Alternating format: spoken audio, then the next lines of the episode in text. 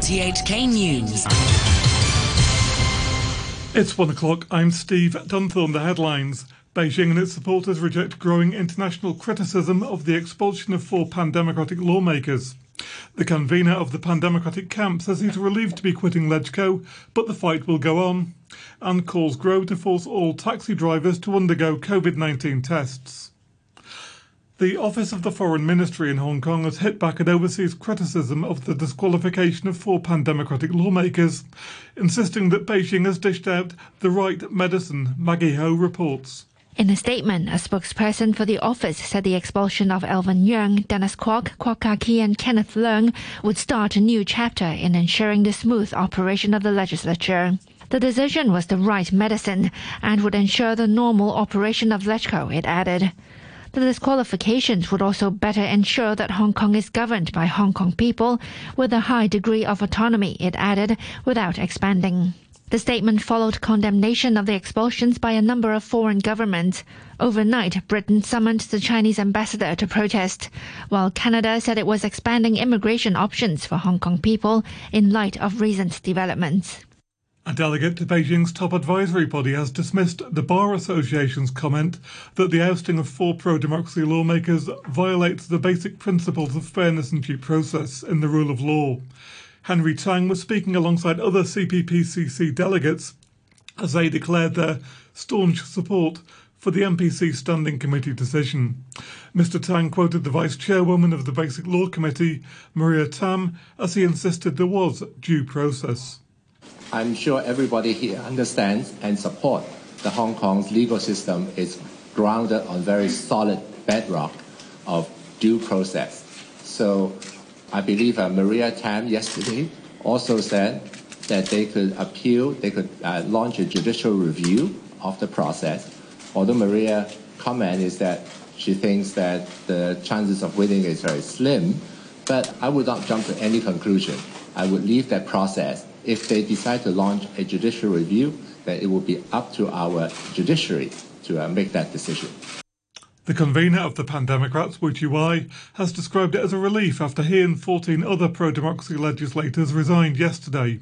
They were protesting Beijing's ousting of four of their colleagues for unpatriotic behaviour. The Democratic Party chairman, Mr. Wu, defended the disruptive tactics by opposition lawmakers in LegCo, saying the government had refused to respond to people's demands following last year's mass anti-government protests. He said the fight for democracy would continue.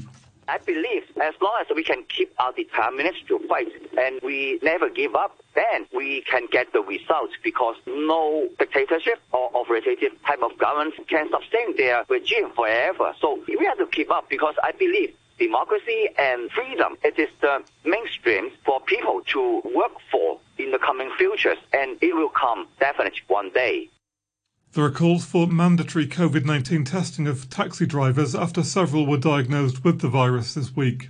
Ho Chi Keung, who leads the taxi division of the Motor Transport Workers General Union, admitted there'd been only a lukewarm response from drivers to the government's voluntary testing scheme, with around 30 to 40% participating. He said that mandatory testing could find asymptomatic carriers. An infectious disease expert from the Chinese University, David Hui, agreed the scheme could be made compulsory if too few drivers came forward. Meanwhile, the Health Minister, Sophia Chan, says the government is finalising plans to force some people to undergo virus testing. Professor Chan said the administration was coming to an end of the study into the legal basis for mandatory tests, and the Executive Council would soon give the green light. As some lawmakers called for compulsory tests for everyone, Professor Chan told a LegCo panel which groups will be covered by the tests. She spoke through an interpreter. The, there are three areas people with symptoms, if they don't do a test, they have the highest risk. Second, when there's an outbreak, so whether it is a building or a particular workplace, when there's an outbreak, we can apply mandatory testing. And third, there are high risk jobs and there are facilities that need to be open all the time.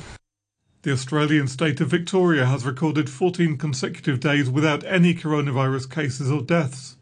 The city of Melbourne was at the centre of the nation's second wave of infections and was subject to one of the world's longest and strictest lockdowns. Here's the BBC's Phil Mercer. Two weeks without any new COVID 19 cases or fatalities is a milestone for Victoria. Masks are still mandatory, but life is slowly beginning to resemble what it was before the pandemic. The state border with neighbouring New South Wales is due to reopen later this month. But Australia's international borders are expected to remain closed to foreign travellers well into next year. A national vaccination policy will be discussed by Australia's political leaders to determine who should be prioritised if a successful treatment is found. And the Australian Prime Minister Scott Morrison says foreign students won't be allowed to return because of the number of locals over, stuck overseas. Australia closed its borders in March to slow the spread of COVID 19. With thousands of Australians wanting to return, Mr Morrison said there weren't enough quarantine facilities. France and Britain have both reported large numbers of coronavirus cases in spite of their lockdowns. The French Prime Minister Jean Castex said that there were now more COVID 19 patients in French hospitals than there had been at the height of the pandemic earlier in the year. In the past few days, we've counted one person admitted to hospital every 30 seconds and one admission to intensive care every three minutes.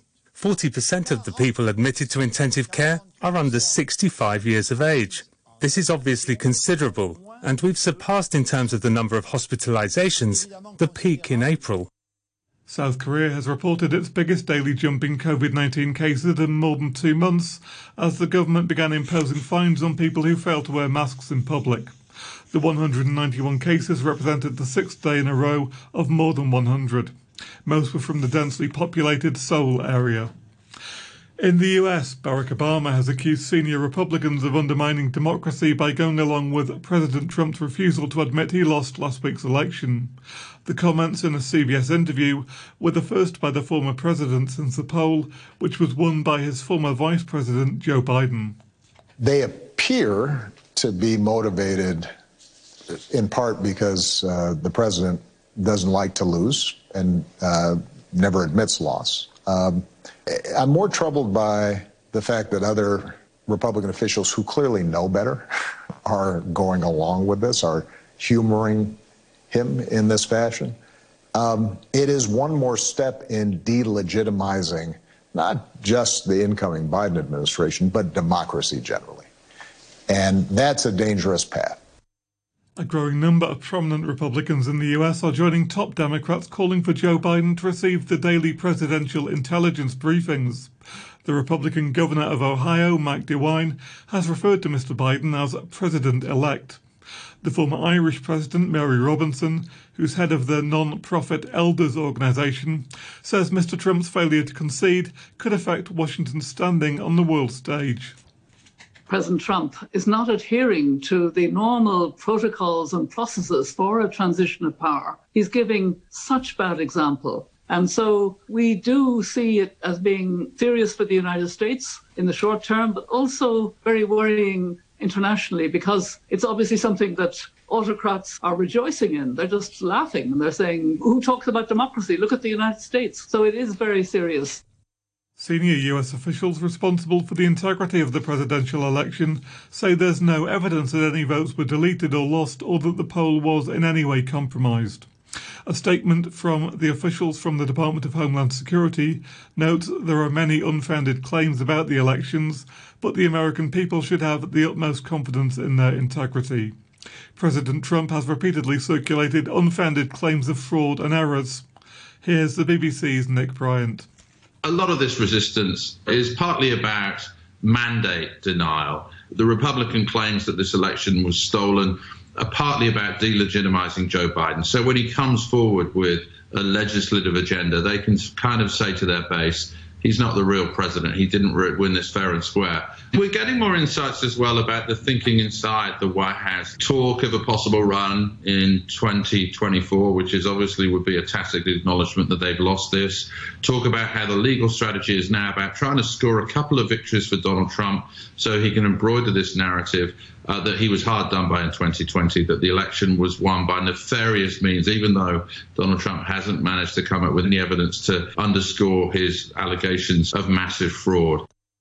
Mickey Mouse, Donald Duck, Buzz Lightyear, and Captain Hook have all been included in a list of defendants due to appear in court hearings in Northern England. The names were spotted in an online list by a divorced barrister who speculated is it someone's last day at work? Here's the BBC's Harvey Cook.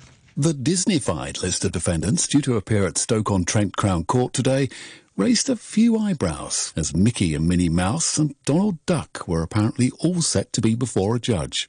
Other classic characters, including Tinkerbell, Bugs Bunny, Roadrunner and Sleeping Beauty, were also on the list to have their cases heard. It prompted speculation on social media that their inclusion may have been a joke by an outgoing member of staff but officials have apologised, saying the error was due to the testing of a new court listing system. In financial news, President Trump has signed an executive order banning US investors from buying or selling shares in companies that Washington deems to be owned or backed by the Chinese military. 31 firms are on the blacklist. The president's order said China was increasingly exploiting American capital to boost the development and modernization of its military intelligence and other security mechanisms that could threaten US interests. A short time ago, the Hang Seng Index was at 26,076. That's 93 points down on the previous close.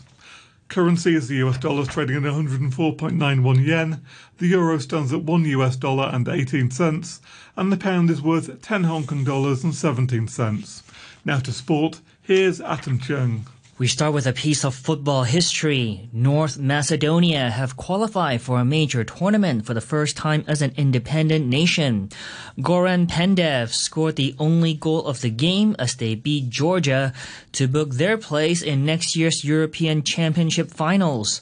They're one of the final four teams to qualify for the rescheduled Euro 2020 following last night's playoffs. North Macedonian sports journalist Philip Mishov says it's a huge achievement oh, it's a big thing for us. Uh, high emotions are running to to every man in this and woman in this country now, and this is really a dream come true. You can, if you watch the game, you can see it what it means to our players, to our captain, to our national coach. It's a sign of uh, good things to come, hard work, and uh, good tactical approach of our coach. They all wanted to win, and they played as a big family. Hungary, Slovakia, and Scotland have also booked their places in Euro 2020. Hungary scored twice in the last five minutes to beat Iceland 2-1 in Budapest. Slovakia were also 2-1 winners, though they needed extra time to get past Northern Ireland. Scotland reached their first major final since the World Cup in 1998. They defeated Serbia on penalties following a one-all finish in Belgrade. The Scotland captain and Liverpool defender Andy Robertson says it's a proud moment for the team. You know, they end up equalising. You have to pick yourself up for the, the extra time, which we did, and without creating much. And then, you know, when you go to penalties, you always back marching. It's just whether the lads can hold their nerves and manage to do it. But, you know, we've came so far as a squad, and, um, you know, I'm proud of every one of them up there because they've been through a lot, a lot of criticism, a lot of negativity at times, and, you know, we've stuck together and we've battled through it now I really hope everyone back home can see the positive side to this because we're absolutely delighted. And I hope in a really tough time we've put a smile on a lot of people's faces. Next to golf, England's Paul Casey has taken the clubhouse lead on a rain affected opening day at the Masters in Augusta. Casey made his best ever start to a major with a bogey free 7 under par 65, which included an eagle and five birdies there is this vibe, and there's this vibe that Augusta National has, this aura, this this some something that's intangible, something you can't measure that is just adds excitement to playing this golf course. So, um, granted, look, there's not a lot of people. We had some fans obviously on the golf course last week in Houston. This is nothing like that, but um, it's still exciting, exciting to be out there. Casey leads by two shots from Webb Simpson and Xander Schauffele. Defending champion Tiger Woods is in a group of players tied at four under par. World number one Dustin Johnson is at three under par after the rain halted his opening round. And that's your look at sports. And to end the news, the top stories once again. Beijing and its supporters reject growing international criticism of the expulsion of four pan-democratic lawmakers. The convener of the pan-democratic camp says he's relieved to be quitting LegCo, but the fight will go on, and calls grow to force all taxi drivers to undergo COVID-19 tests. The news from RTHK.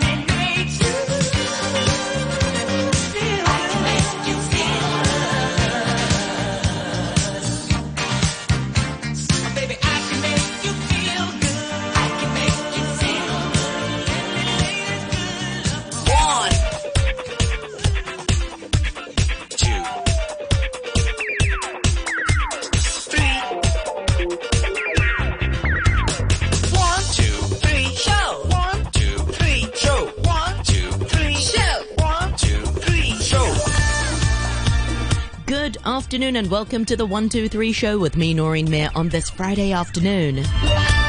Friday the 13th is today's date.